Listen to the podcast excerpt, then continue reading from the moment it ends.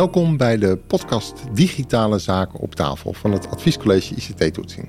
In deze podcastserie bevragen we mensen uit de praktijk van beleid en uitvoering over hun IT-aanpak en de dilemma's die ze daarbij tegenkomen. En gaan we op zoek naar goede voorbeelden en de lessen om met elkaar te delen. De impact die informatie- en communicatietechnologie heeft op uitvoering van overheidsbeleid en wetgeving is groot. Van geboorteaangiftes tot tolheffing, van de ondersteuning van de communicatie met 112-meldkamers tot uh, stormvloedkeringen. Uh, alles wordt met een uitgebreid netwerk van ICT-systemen mogelijk gemaakt. Het blijkt in de praktijk lastig om de mogelijkheden en onmogelijkheden van de inzet van ICT in een vroeg stadium van beleidsontwikkeling mee te nemen. Zou dit wel gebeuren, dan kunnen beleidsdoelen en ICT-oplossingen beter op elkaar worden afgestemd. En dit kan uiteindelijk ook maatschappelijke problemen helpen voorkomen of uh, verlichten. De vraag die tijdens het tweede symposium van het Adviescollege ICT-toetsing centraal stond, was daarom: hoe komen we nu tot digitaal vaardig beleid? En dat is ook de centrale vraag in deze eerste podcast van het Adviescollege. Ik bespreek dit thema met twee gasten. Simon Sipma. Simon is voorzitter van de Raad van Bestuur van de Sociale Verzekeringsbank. En Ricky van Os. Ricky is de voorzitter van ons eigen adviescollege. Mijn naam is Sander van Amerongen. Ik ben secretaris-directeur van het adviescollege. Simon, als ik met jou zou mogen beginnen. Uh, jij poneerde tijdens uh, het symposium de uh, stelling dat we de verwachtingen over de vervanging van de menselijke inbreng in uitvoeringsprocessen door digitale processen ehm, weg zouden moeten laten. En dat ook excellente digitale dienstverlening menselijk contact niet weg kan nemen. We gaan daar straks ook nog dieper op in, maar kun je daar misschien kort iets over toelichten waarom je dat uh, zo duidelijk aangaf? Ja, dankjewel. Uh, mooie vraag, uh, Sander. Ehm, ik denk een jaar of tien geleden was er een heilig geloof uh, in het uh, volstrekt digitaliseren van overheidsprocessen. Ik heb daar denk ik zelf ook uh, toen in geloofd. Wat ertoe leidde dat er ambitieuze ICT-investeringen werden gestart bij alle uitvoeringsorganisaties. Maar die werden ook vaak meteen vertaald in dienstverleningsbezuinigingen. Dus het sluiten van locaties, balies, het, het bezuinigen op het telefoonkanaal. Um, en daarin werd in hoge mate onderschat wat de uh, uh, complexiteit van onze wet en regelgeving betekende voor de snelheid waarmee je zou kunnen automatiseren en digitaliseren. Het tweede punt is dat ook werd onderschat hoe uh, digitaal vaardig een, een, behoorlijk deel van de bevolking was. Het beeld was dat dat langzamerhand wel zou verdwijnen met, met, met jongere generaties. Maar je merkt gewoon dat miljoenen uh, Nederlanders uh, uh, moeite hebben met bureaucratie, moeite hebben met wet en regels, moeite hebben met formulieren. En dat de digitale oplossingen daar maar voor een deel behulpzaam in kunnen zijn. Dus wat we nu gewoon eigenlijk vaststellen is dat je als overheid ja moet investeren in digitalisering. Want heel veel burgers voelen zich echt ontzorgd als alles digitaal wordt opgelost voor hun. En kunnen daar ook prima mee eh, uit de voeten. En hebben ook het liefste dat we dat voortdurend accelereren en beter en moderner maken. Maar een behoorlijk deel van de bevolking, de ombudsman zegt altijd 3 tot 4 miljoen Nederlanders, hebben daar echt moeite mee en houden moeite ermee. Uh, dus je zult ook altijd moeten investeren in mensen, in uitvoeringsorganisaties die in de dienstverlening worden ingezet. In de persoonlijke dienstverlening. Dus telefoon, balies, hulp bij het invullen van formulieren tot en met voorlichting. Nou ja, noem maar op. Dus ik geloof er sterk in dat we en-en zullen moeten doen. Ja, blijven investeren in digitaliseren en modernisering van onze processen. Want dat is, ja, ik vind dat daarmee de reputatie van de overheid ook uh, verbeterd wordt. Mensen worden ontzorgd. Ze willen eigenlijk liever dat alles voor hen wordt geregeld. Wij hebben die informatie toch. Uh, maar dat je daarnaast echt altijd een goed dienstverleningsrepertoire uh, moet hebben als overheid, die uit menselijk contact bestaat en die burgers kan helpen, kunnen helpen die er niet met die digitale oplossingen uit kunnen komen. Uh, Ricky, heb jij daar, uh, kijk jij daar op dezelfde manier naar? Of zou je daar nog wat op, op aanvullen? Ja, ik herken dat eigenlijk helemaal wat Simon zegt. Ik ben een jaar of zeven, acht geleden werkte ik ook bij de SVB. En toen ik hier kwam werken, hier, want we zitten hier bij de SVB, toen waren er nog balies en toen kwamen mensen. Toen was de openingstijden van het kantoor waren nog van s ochtends vroeg tot s avonds laat. Dat was best wel kostbaar. Dus er is toen heel veel discussie geweest over hoe kunnen we die kosten omlaag krijgen. Door alles te digitaliseren, door alles online te laten doen. Dus dat ging van, bijna van het een naar het ander. Nou, uiteindelijk kom je erop uit van dat je wel veel digitaliseert waar het kan, maar dat je de warme hand uh, altijd uh, in blijft zetten waar het moet. Wat jammer is en wat Simon ook zei, van vaak wordt er gezegd van als je gaat digitaliseren, dan ga je daar, wat je bezuinigt, dat gaat bijvoorbeeld terug naar het ministerie. Maar de truc was toen om, om het voor elkaar te krijgen dat je waar je op bezuinigt, dat je dat opnieuw in mag uh, zetten voor die betere dienstverlening waar het nodig is. Dus het was ook wel een, een, een, een andere manier van denken, van dat je de besparingen op een andere manier inzet. En niet puur besparing, maar door de warme hand uh, wat meer in te kunnen zetten. Ricky, jij hebt eerder ook in een andere rol uh, gewerkt, uh, als, zelfs als CIO van de Sociale Verzekeringsbank. Ik kan mij voorstellen dat je daardoor ook een ander perspectief kan hebben dan het adviescollege, dan je typisch vanuit het adviescollege zou hebben als je kijkt naar het afstemmen van beleidsdoelen op ICT-oplossingen. Um, zou je daar ook nog wat over kunnen zeggen? Ja, ik denk dat dat wel meevalt, dat andere perspectief. Um, ook bij de, bij, toen ik, ik ben hier drie jaar CIO geweest inderdaad bij de SVB. Wij moesten toen ook veel uitvoeringstoetsen doen voor allerlei wetgeving die er langskwam. En toen hadden we ook al vaak de uitdaging van snappen niet dat die wetgeving zo gedetailleerd vastgesteld is. Want kunnen we hem wel uitvoeren op deze manier? En dan had ik vaak het gevoel dat wij de keus, dat er eigenlijk gevraagd werd: hoe ga je dit uitvoeren? Niet kun je het uitvoeren, want het was eigenlijk al te laat. Ik weet nog, en ik weet, ik weet niet meer wat eh, de afkorting. Er was iets bij de Belastingdienst met Europese belastingen, EC of zoiets. Ja. Ik weet, niet eens, ik weet niet waar de afkorting voor stond, maar het was dramatisch om dat te moeten implementeren. En het kan altijd wel, maar wil je het wel op die manier doen? Er zijn vaak betere manieren om de doelstelling te bereiken. Ik weet nog de aanvullende inkomensvoorziening ouderen. Daar kan Simon misschien iets over vertellen, want volgens mij is daar een klein doorbraakje geweest onlangs. Maar die, was, die, die wet was wel uitvoerbaar. Dus dan, konden, dan kunnen ouderen kunnen toe, tegemoetkomen krijgen als de AOW minder is dan de bijstand. Bijvoorbeeld omdat ze in het buitenland gewerkt hebben. Eh, gezeten hebben en daar uh, geen AOW hebben opgebouwd. Maar het was heel erg lastig om die mensen te bereiken. Dus uiteindelijk kan de wet wel uitgevoerd worden, maar je, je krijgt de doelgroep niet te pakken. Nou, dat was toen een heel groot issue.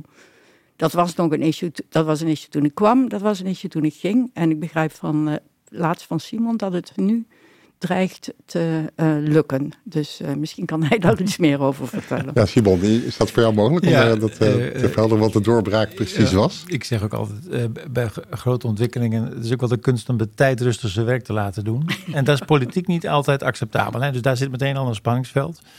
Grote, robuuste organisaties zoals de onze, die al 120 jaar bestaan, hebben echt meer tijd nodig om dingen robuust te implementeren. Uh, even terug naar dat AC-programma uh, uh, wat Ricky terecht benoemt. Het was echt een Europese uitwisseling van data, een soort Europese brievenbus. die echt op het moment dat ik bij de SVB begon en Ricky daar nog net zat, onuitvoerbaar was voor de uitvoering. En toen heeft volgens mij voor het eerst in de geschiedenis de SVB ook een niet uitvoerbaar uitvoeringstoets afgegeven. Maar moest het toch doen? Nog ondertekend door mijn voorganger. En ik vond dat eigenlijk een hele verstandige uitvoeringstoets. En daarmee zeg ik ook meteen wat uh, echt nodig is om beleid en uitvoering dichter bij elkaar te, te, krijgen. Dat vraagt dus aan de uitvoeringskant veel meer assertiviteit als het gaat om uh, wat kunnen we doen en kunnen we het wel of kunnen we het niet. Als we het niet kunnen, wat kunnen we dan wel? Ik kom echt nog uit een tijd dat de uitvoering over het algemeen uh, en wat gretiger was om extra klussen te doen vanuit soms werkgelegenheidsperspectieven. Uh, maar ook uh, te dienstbaar was naar de politiek. Dus de neiging had om uh, gauw ja te zeggen, omdat daar ook een soort gezagsverhouding bijna was. Nou, dat is echt aan het kantelen. We kunnen, we kunnen en durven ook veel meer onderbouwd aan te geven waarom dingen niet kunnen. Politiek moet daar echt aan wennen. Denk nog aan het optreden van Renske Leijten op jullie symposium. Die zeggen van, wij zijn ervoor om wat te fixen. Ja, dat zijn we ook. Maar niet in het tempo en soms op de manier waarop de politiek dat graag wil. Dus die assertiviteit aan die uitvoeringskant is echt aan het, uh, aan het groeien. Daar ben ik heel blij uh, mee. Maar aan de andere kant zul je dus ook veel meer het gesprek met politici moeten voeren over ja, hoe zit die uitvoering dan een beetje in elkaar, zodat je daar ook wat sensitiviteit ontwikkelt voor wat zijn nou eh, belangrijke uitvoeringspijlers. Denk aan het tempo waarin je ICT ontwikkelt, dat je ook geld nodig hebt voor onderhoud en beheer. Dat je de uitvoering ook kunt vragen om data. Ben je nou bezig om iets te organiseren voor drie burgers of voor drie miljoen? En wat vindt de politiek dan belangrijk?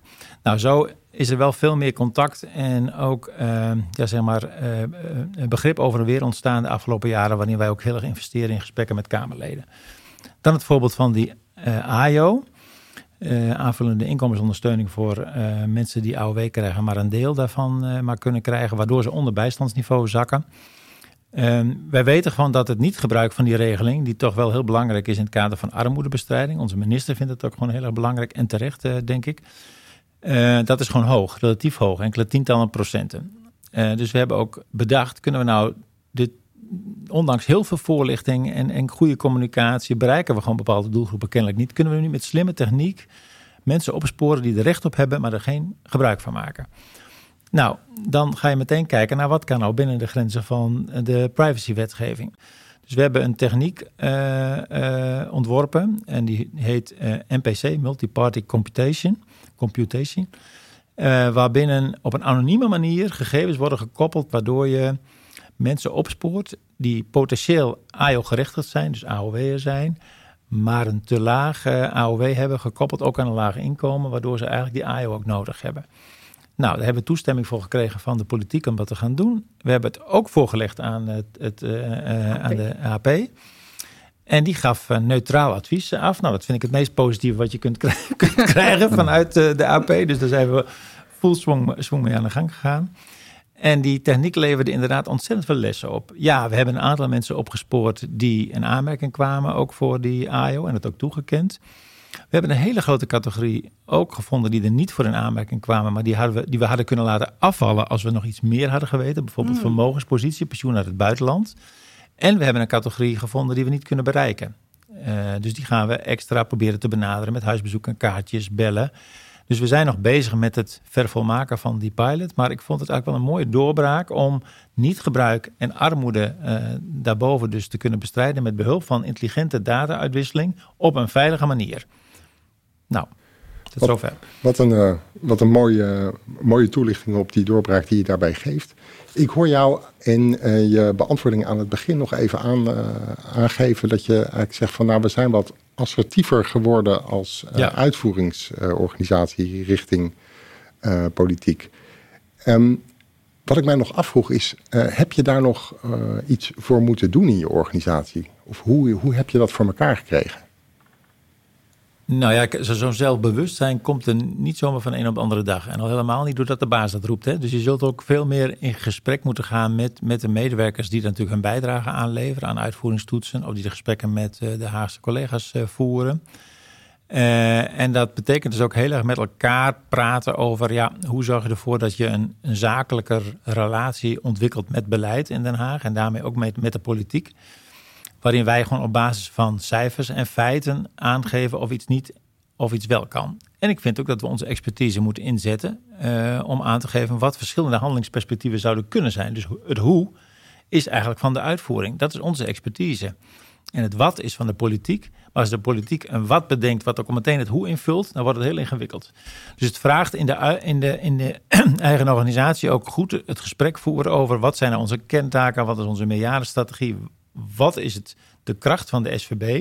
Het is ook de kunst om die grenzen een beetje te bewaken. En om te voorkomen dat je oneigenlijke taken binnenhaalt. Hoe verhouden we ons tot de complexiteit die we al hebben? Wat ligt er al aan opgave om de systemen te vernieuwen en te onderhouden? Zodat je ook moet nadenken over wat kan er nog bij. Dus het stapeleffect zien te voorkomen. En ja, daar ook met elkaar wat culturele gesprek over voeren. Hoe, hoe verwoord je dat in taal die, uh, nou, die gewoon de relatie ook openhoudt. Die het gesprek goed, goed, goed op gang brengt. En hoe ondersteun je dat ook in de gesprekken die je met elkaar hebt. En ja, dat is ook een beetje leren van casuïstiek. Waarin het uh, even niet goed gaat. Waarin je misschien iets naar binnen haalt wat niet uitvoerbaar is. Of waarin je ja, een soort zakelijke ruzie hebt. Daar kun je ook weer van leren. Dus het vraagt ook echt wel goed werk aan de relatie. Maar ook uh, ja, met elkaar durven uitwisselen op een wat zakelijkere manier, wat wel en wat niet kan. Helder, uh, helder antwoord, uh, Simon. Dus het uh, zit toch ook vooral op de communicatie, hoe je dat intern vormgeeft. Ja. Ricky, heb jij daar, als je dat zo hoort, heb jij daar dan nog een, een, reflectie op? Ook als je dat eigenlijk vertaalt naar, want uiteindelijk moeten er natuurlijk systemen gerealiseerd worden. En daar zit een systeemontwikkeltraject achter vandaan. Hey, hoe kijk jij daarnaar? Ja, ik ben wel blij om te horen dat het inderdaad dat de uitvoeringsorganisaties wat assertiever worden. En ik, ik wist niet dat jullie toen een negatief advies, of gezegd onuitvoerbaar. Dus ik denk dat dat ook een, uh, vind ik wel een mooie. Wat ik, wat ik ook merk is van, uh, wat je zei, die gretigheid. Hè, van de SVB wil heel graag helpen. Of groepen willen, of afdelingen zeggen, dat kunnen we er wel bij doen. Want ze willen het graag gewoon omdat ze denken, dat kunnen wij goed. Of dat is voor de werkgelegenheid. En IT'ers zijn precies dezelfde mensen. Die denken ook altijd dat alles kan. En dat is wel een uitdaging, denk ik. Van, om die verandering dan teweeg te brengen van ja, als het echt niet kan, dan moeten we het niet willen. Dan moeten we ja, dan moeten we het niet willen. En dat is volgens mij heel moeilijk, want volgens mij zeggen IT'ers en ook vaak de uitvoering, alles kan. En daarnaast, wat ook nog een uitdaging is, de wetgeving heeft altijd, het moet voor een bepaalde tijd. Hè? Dus er zit meestal een, een tijdswindow aan van het moet dan en dan geïmplementeerd worden. Dat is een, uh, ja, dat is een additionele uitdaging natuurlijk. Dus, maar ik ben blij om te horen dat het, uh, dat, dat het wat assertiever is. Tegelijkertijd denk ik dat nog steeds de uitvoeringstoets te laat in het proces komt. Dat je eerder de uitvoering moet betrekken in van hoe kunnen we de bedoeling van dit wetsvoorstel of de bedoeling van dit beleid het beste uitvoeren. Ja, daar sluit ik me wel op aan als ik nog even mag reageren. Um, um, ik denk dat je, uh, als het gaat om nog eerder in het proces, die uitvoeringstoets is eigenlijk vaak al in een te laat stadium, omdat dan al op tafel heel erg het wat is gedefinieerd, ja. politiek gezien. Ja. Uh, een mooi voorbeeld van, of twee voorbeelden van waarin uitvoering dichter met de politiek heeft samengewerkt, was natuurlijk de nauwe maatregelen die door UWV zijn, zijn uitgevoerd en, en mee ontworpen aan de voorkant. En de SVB heeft onlangs samen met het departement en ook de verantwoordelijke bewindspersoon meegedacht over hoe ontwikkelen we de uitvoering van een eenmalig bedrag voor Surinamers die een onvolledige AOW hebben, omdat ze rondom die onafhankelijkheidsdatum zijn verhuisd en in Suriname woonden, waar het parlement gewoon iets aan wilde doen. En wij zijn natuurlijk de beoogde uitvoerder daarvan. En we hebben zelf bedacht hoe we dat op een ambtshalve manier, dus gebruik maken met gegevens die we al hebben, die we legitiem hebben, dat kunnen uitvoeren en welke datum we daaraan kunnen garanderen. En ik vind dat een, echt een mooi voorbeeld van hoe we dat in de toekomst nog veel meer zouden moeten doen. Betekent dat dan dat je niet in de AJO-fuik loopt van we weten niet welke mensen daar recht op hebben? Of, uh... Nee, we kunnen met onze bestanden en informatie over waar mensen uh, toen hebben gewoond en welke rechten ze hebben, wel bepalen wie recht hebben op dat, uh, op dat eenmalig bedrag. Het gaat ook niet om een hele grote doelgroep. Ik meen ongeveer 15, 16, 17.000 burgers. Um, en dat kunnen we voor 80, 90 procent zelf bepalen. En daarnaast moeten we natuurlijk wel een loket openen voor mensen die zichzelf nog melden. En wat dan ook helpt, is dat je met de politiek, jij zei het net ook al, goede datums afspreekt waarop het mm. ook afgelopen is.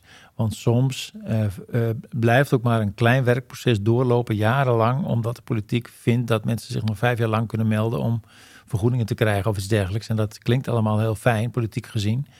Maar qua uitvoerbaarheid leidt dat ook weer tot extra complexiteit. Dus we proberen het ook afgeronde werkzaamheden te laten zijn. Eerder werd al even gerefereerd aan de bijdrage van Renske Leijten op het uh, symposium. Zij maakte het uh, punt uh, dat um, de Kamer vaak te horen krijgt dat bepaalde wetgeving of moties niet uitvoerbaar zijn. En dan wordt er vaak aangegeven dat er knelpunten zijn in de huidige informatiesysteem, in informatiehuishouding te complex is en dat dat een excuus is om, wordt opgevoerd als een excuus om uh, voorlopig even niet zo'n beleidswijziging door te kunnen voeren. En zij gaf toen aan, daar, we, daar moeten we echt van af. Uh, jullie hadden het daar eerder ook wel even over. Um, maar um, hoe zien jullie dat eigenlijk? Kunnen we dit probleem oplossen? Volgens mij zei zij, was ze daar een beetje dubbel in. Want ze zei in eerste instantie ook van de uitvoering moet eerder betrokken worden. En uitvoeringstoets komen te laat. We moeten eerder in het proces kijken hoe, hoe IT of uitvoering het kan uh, bewerkstelligen. Of en hoe. En daarna zei ze van dat ze vond dat ze vaak uh, te horen kreeg van het kan niet. Dat laatste herken ik uit mijn eigen praktijk niet zozeer. Precies wat we straks zeiden. Van, uh, meestal zijn we soms, soms zijn organisaties zelfs te gretig om om dingen willen, te willen uitvoeren. Um, er was vorig jaar natuurlijk dat issue met de Belastingdienst, waarbij ja, de, de jury is, nog, uh, is er nog niet uit.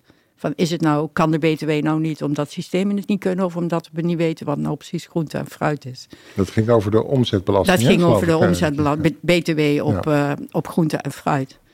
Uh, ik denk dat het niet vaak is dat dingen echt niet kunnen. Ik denk wel dat er dingen zijn die in een bepaalde tijd niet kunnen. Dus binnen een bepaalde tijdsframe. Komen we weer terug op wat we net zeiden. Zie jij dat ook ja. zo, Simon? Ja, uh, ben ik helemaal met Ricky eens. En je ziet uh, dat voorbeeld van die, die btw-heffing op groente en fruit is, is wel een mooie. Uh, als je dan daar een beetje onder gaat zitten spitten, dan zie je gewoon dat we zo'n ingewikkeld verfijnd systeem van wet en regelgeving hebben gemaakt. Dat het automatiseren daarvan, maar ook het operationeel uitvoeren daarvan zoveel tijd kost en, en, en ingewikkeld is en duur is dat de, het basisprobleem, ik zeg wel eens, we hebben ook een legacy aan wet en regelgeving. Legacy wordt vaak negatief gekoppeld aan IT. Ik probeer het ook veel meer positief te, ja. te, te, duiden. Want het zijn ook uh, soms uh, steengoede en robuuste systemen die je hebt, maar die je wel moet onderhouden. Net als met een huis. Uh, maar we hebben ook legacy en wet en regelgeving die in de afgelopen 10, 20, 30, 40 jaar is ontstaan. Er zitten soms hele mooie robuuste wetten tussen. Denk aan de AOW, kinderbijslag, inkomensonafhankelijk, goed in het systeem neergezet. Maar er is de afgelopen tientallen jaren van alles aan vastgeknoopt. Op instigatie van de politiek. En hebben we ook allemaal braaf gedaan als SVB. Geen nee gezegd. Waardoor dat ook een, een, een, wat een kerstboom is geworden. Die moeilijker onderhoudbaar is en moderniseerbaar is. Denk aan het artikel van mijn collega Diana Starmans in het FD onlangs over de AOW. En de toekomst daarvan. Ik vind dat een heel mooi en belangrijk staatspensioen, wat we goed moeten onderhouden. Dus dat betekent ook dat je moet kijken naar wat zijn nou de oorzaken onder die snelle regels, langzame regelsnelheid van de uitvoering. En hoe kun je daar samen met de politiek oplossingen voor vinden. Dus ik doe het liefst de en-en. Dus zoeken naar uh, vereenvoudigde wet en regelgeving op de, basis, de basiswet en regelgeving die we hebben. Maar daarnaast, als je dus nieuwe wetten en regels wilt doorvoeren, probeer het nou op een eenvoudige manier uh, te organiseren. Met gebruik maken van gegevens die je al legitiem hebt. Dan is het vaak veel makkelijker te automatiseren. En kun je het ook sneller doen. En dat moet je wel in gesprek met de politiek doen. Dus in die zin vond ik die handreiking van uh, Renske ook wel fijn. Maar het is naïef om te veronderstellen dat alles wat je daar bedenkt maar uitgevoerd kan worden. Binnen, zeker binnen de termijnen die nu binnen de politiek nodig, is, nodig zijn. Want je ziet dat die omloopsnelheid in de politiek ook zo hoog is. Dat past bijna niet eh, bij de schakelsnelheid van de uitvoering. Ik wilde nog even naar iets anders toespringen. Um, demissionair staatssecretaris uh, Van Huffelen. Zij is verantwoordelijk voor de digitale zaken uh, binnen de overheid. Zij was ook de gast bij ons symposium. En zij gaf in haar toespraak aan dat het van belang is dat de ad, adviezen die het adviescollege ICT-toetsing uitbrengt, dat die doorwerking krijgen. En ja, dat dat ook dat er soms best wel uitdagingen bij zijn, dat het niet altijd gebeurt. En dat is vaak niet een een idee van dat men dat niet wil, maar meer soms onmacht. Um, Ricky, ik zou eigenlijk jou willen vragen van hoe kijk jij, hoe kijk jij daarnaar? Heb jij het idee dat, wat, dat de overheid, wat zou de overheid hier aan moeten doen om daar beter mee om te gaan? Ik denk dat het, dat het wel verbetert, dat onze adviezen steeds meer overgenomen worden. Um, tegelijkertijd denk ik ook dat de advies meer gedeeld zouden kunnen worden. Nu is het nog dat projecten kijken naar onze advies of ja, en, of programma's, projecten. Nou, en die implementeren onze, uh, onze adviezen. Maar dat delen in de organisaties, of bijvoorbeeld kijken voordat je een nieuw project begint, wat waren adviezen bij een vergelijkbaar uh, traject, zodat we niet in dezelfde vuilkuilen stappen, daar vind ik dat nog wel veel verbeterd kan worden. Dus kennisdeling, ook gewoon zeggen van dit ging bij ons fout, trap het niet, uh, trappen jullie er niet in. Simon, jij uh, met jouw organisatie vraagt ook wel eens advies bij het adviescollege. Zeker. Hoe kijk jij daarnaar, ook in het licht van de discussie die we net uh, gekeken, uh, gehad hebben? Nou ja, je ziet dat, dat uitvoeringsorganisaties zijn verplicht om ICT-trajecten boven een bepaald bedrag gewoon ook aan te melden. Ik denk dat dat heel goed is. Dan wordt het ook geen vrijblijvend proces.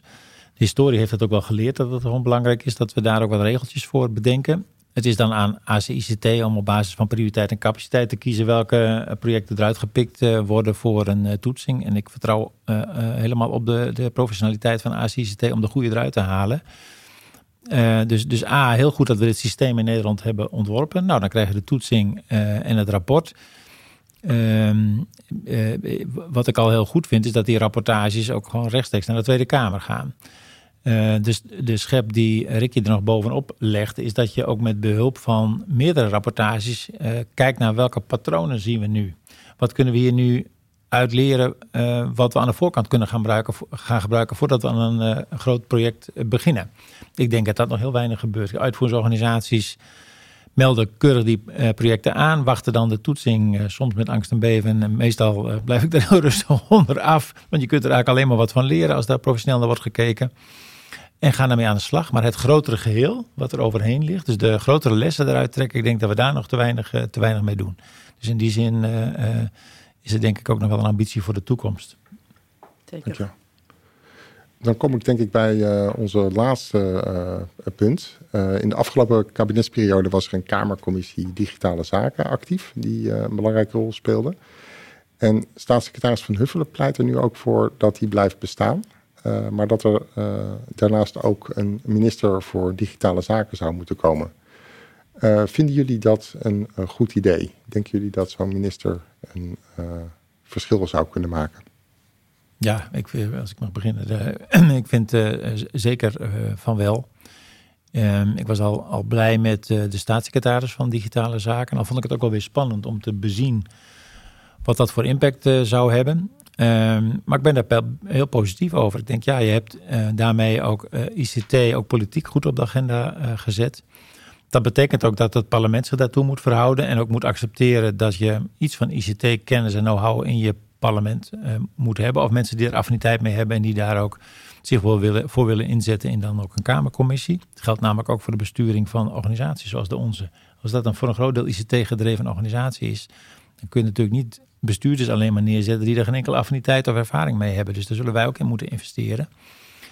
Um, ik vind ook met de keuze van Alexandra heb je een hele, Alexandra van Huffelen, een hele ambitieuze staatssecretaris uh, daar ook op, op, gepositioneerd. Dat is zeker voor het begin van zo'n nieuwe portefeuille heel erg goed. iemand die ook wat wil bereiken. Binnenlandse Zaken is ook het departement wat verantwoordelijk is voor digitale voorzieningen en generieke voorzieningen. Geen gemakkelijke opgave. En dus dat je daar ook een politicus aan verbindt uh, die daarvoor gaat. Uh, ik vind het heel verstandig en ik denk dat we dat moeten blijven doen. En of het dan een minister of een staatssecretaris is, is maar even om het even. Als het maar een bewindspersoon is die digitale zaken in haar portefeuille heeft. Die samen ook met beleid, maar ook samen met de uitvoering. Dus niet alleen maar binnen de toren van Binnenlandse Zaken de dingen ontwerpt en, en, en de strategie ontwerpt. Maar dat wel samen met de uitvoering, dus gemeente en uitvoeringsorganisaties ontwerpt. Uh, maar ook gewoon realiseert. En ook nadenkt over hoe realiseren we nou die generieke digitale infrastructuur van Nederland op een uh, modernere en vlottere manier dan nu. Want ik heb soms wel het gevoel dat we wat achter de feiten aanhangen, hè, aanlopen. Dat we moeite hebben om de toegang, bijvoorbeeld digitale toegang, up-to-date te houden, veilig te houden. En uh, ja, de overheid als bouwer en ontwerper is niet altijd succesvol. Daarmee pleit ik niet voor het buiten de deur zetten van dit soort voorzieningen, want daar zitten ook alweer andere kanten aan vast.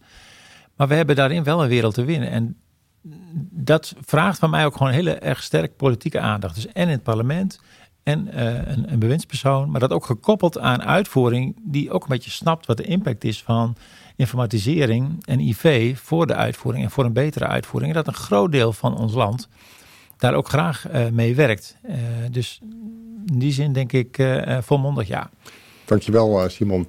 Ricky, heb jij daar nog iets tenslotte nog op, op aan te vullen? Nee, ik ben het eigenlijk helemaal eens met wat Simon zegt. En ik denk dat het ook uh, het werk, uh, het belang van uh, digitalisering en ICT gewoon een voltijdspersoon wel, wel rechtvaardigt. Dus, en, en iemand met mandaat. Dat is ook al vaker gezegd, maar iemand die ook echt de dingen kan, kan doen. Kan doen. Ja. Nou, dat zijn belangrijke woorden die je daar nog even aan toevoegt. Um, dit was de eerste podcast van het Adviescollege ICT-toetsing. Uh, het ging over digitaal vaardig beleid. Het adviescollege komt voortaan elk kwartaal met een nieuwe podcast... waarin we mensen uit de praktijk van beleid en uitvoering bevragen over hun IT-aanpak... en de dilemma's uh, die ze daarbij tegenkomen. En daarbij gaan we op zoek naar goede voorbeelden en de lessen om met elkaar te delen. En dit keer deed ik dat met Simon Sipma, voorzitter van de Raad van Bestuur van de Sociale Verzekeringsbank... en met Ricky van Os, voorzitter van het adviescollege ICT-toetsing. Dank jullie uh, beiden voor jullie uh, uh, bijdrage. En voor de luisteraars, ik hoop dat u met plezier heeft geluisterd. En graag tot een volgende keer.